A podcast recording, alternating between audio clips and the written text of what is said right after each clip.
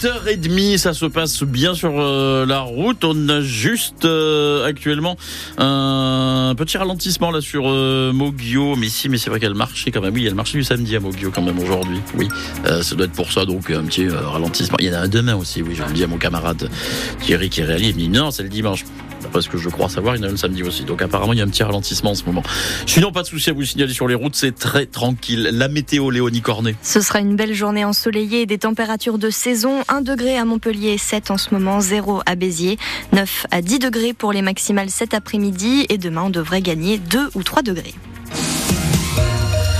Depuis le 1er janvier, la taxe de séjour a augmenté de 34% dans la région. Oui, celle qu'on paye pour chaque nuit passée à l'hôtel, une chambre d'hôte, un Airbnb ou un camping, elle est fixée par les communes et a donc augmenté de 10% pour le département de l'Hérault et 34% donc pour la région Occitanie.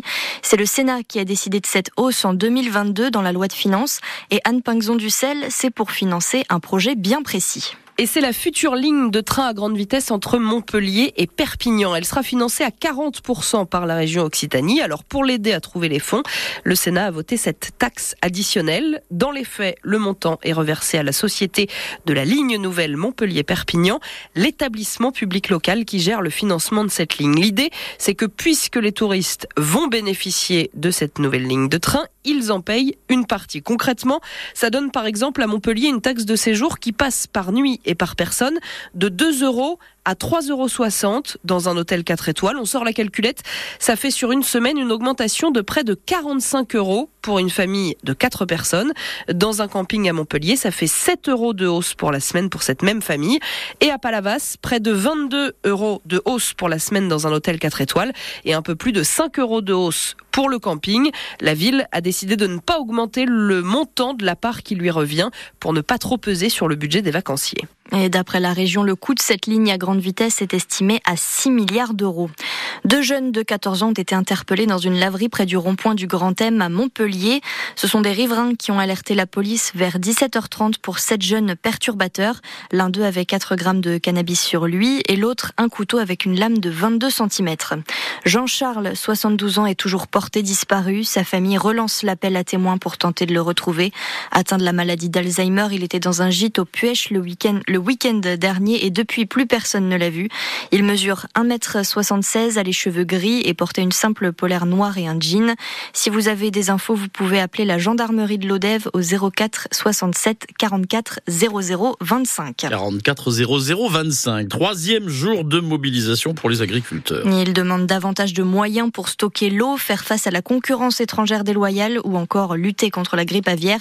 La manifestation la plus spectaculaire est sans doute celle de Toulouse et le blocage de l'autoroute A64 encore ce matin. Des Héroltaises sont d'ailleurs toujours sur place. Le mouvement se structure petit à petit, c'est ce que raconte Bertrand Loup. Il est éleveur en Haute-Garonne et a passé une nuit sur le barrage. On a pu euh, s'abriter dans des caisses euh, céréales bâchées qui ont été fournies par euh, les négoces et les coopératives et on les en remercie. On a les bouchers, les charcutiers, même des, des, grandes surfaces locales, des petits commerçants qui nous donnent des, ou qui nous font des tarifs préférentiels pour nous supporter parce qu'ils savent que eux aussi ils ont besoin des agriculteurs français. On a fait un planning et on a des équipes qui vont se relayer autour d'un noyau d'un noyau dur et qui vont se relayer jour et nuit pour tenir temps qu'il faudra. Euh, on a mis une logistique en place et plus ça va, plus on s'organise. On n'est pas des professionnels de ça, hein. on est des paysans, mais on apprend en faisant et puis je vois qu'on apprend vite, donc c'est très bien. Emmanuel Macron a demandé au préfet de rencontrer les agriculteurs. Le ministre Marc Fesneau se rend cet après-midi dans une exploitation du Cher. Le juge rejette la demande de la ville de Grabel concernant le lien. Le chantier du contournement nord de Montpellier entre Bel Air et Saint-Gély-du-Fesque menace, selon le maire, de détruire une espèce protégée, le glaïeul douteux. Le préfet a pris un arrêté pour autoriser ce chantier et le tribunal considère cette dérogation légale. Des champions de breakdance, cette danse urbaine à base de figures au sol sont aujourd'hui à Gignac pour une battle au sonambule de 14h à 18h. 80 danseurs seront départagés par les Montpelliérains Khalil Chabouni, champion de France, et Thomas Khalifa, champion du monde 2021. Et puis on n'arrête plus Arthur Cazot, le jeune Montpelliérain et prodige du tennis, s'est imposé cette nuit face à Talon Grigspur à l'Open d'Australie. Il se qualifie pour les huitièmes de finale.